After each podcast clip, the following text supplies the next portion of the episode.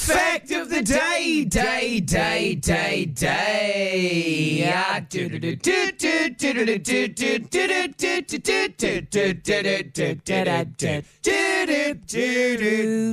do-do-do-do-do-do-do-do-do-do-do-do-do-do-do. Was it? Lingerie week here at uh, Fact of the Day. That fact that I just told you off air before we came on, do you, is that too rough to be a fact of the day one day this week? No, I don't think so. Just don't say the P word.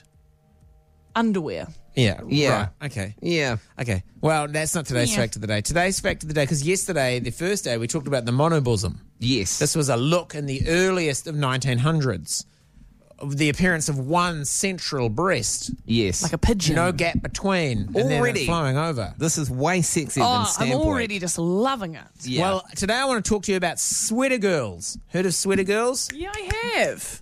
And bullet bras. That's Now- the that's the pointies. So the bullet bra, bullet bra we're probably most familiar with would be Madonna's bullet Yeah. bra. Remember when Yes. Madonna just wore the bra and it was very pointy, coney, and and everyone then what was was like, Austin Powers? It had a gun in it, eh? That was um, the a gun bosom. yeah, Fem, that was fembox. Fembox. Is that what they were called? And they had a gun in the bosom. That's right. And Those weren't bullet bras. Those were fluffy bras. Yeah, right, okay. As a boy that was 17 years old when Austin Powers came out, I can tell you in detail what that looked like from memory alone. So the bullet bra is the pointy bra, and the sweater girls were called sweater girls because, of course, you put a sweater over top of them to accentuate Yeah. Mm. the bulletness. Also, no underwire in these bras. It Hmm. was all in the pattern of the bra that led. Now, uh, when you're making, they could be made out of four quarters that were uh, sewn together and peaked out. right. And, a, and a, the stark opposite to yesterday with the monobosom we talked about, these were pulled apart and pointed out Yes. to be two very individual mountains. breasts. Yeah, peaks. So they were made out of four that were either sewn together so that they peaked, or a spiral form that went up the cup and came to a peak. Right. Mm. And, when, when was this big? What kind of 1950s. Yeah, 50s. when you think about 1940s, girls with their 1950s. swing skirts, eh? Tiny waist, Yep. sweaters, pointy boobs, Your Marilyn Monroe's And it's never it's never become a thing again, has it? pointy boobs. No, pointy boobs. No, it's not. Well, no. There was the Madonna thing. You that- should bring them back. That was just the. bring it back. No, I'm trying to just naturally Right. Yeah. Okay. Yeah. rounding out. Uh, So, but of course, you put a, a sweater over top of them, a tight sweater over Yeah. top of them to really accentuate, so that they they would then be called sweater girls. In fact, it was uh, a, a phrase used by a uh, police officer who said that he believed sweater girls.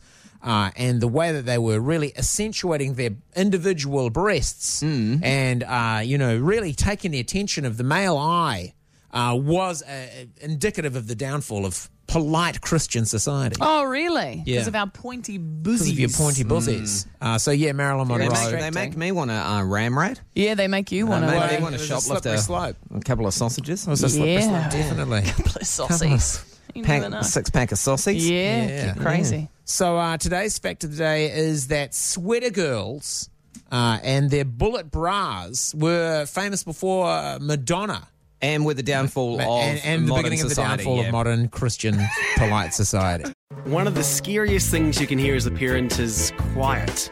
But if you do get a little quiet time, have a listen to The Parenting Hangover. It's not scary at all. If I bump into a couple and they have a boy and they have a girl, and I'm like, oh, boy girl snip, you've got a boy, you've got a girl, get the snip, you're done. you get to figure out what it's like raising a girl, you get to figure out what it's like raising a boy, save yourself a ton of stress and money, you've got your perfect little family. The Parenting Hangover with Clint and Jordan. New episodes every Thursday on iHeartRadio or wherever you get your podcasts.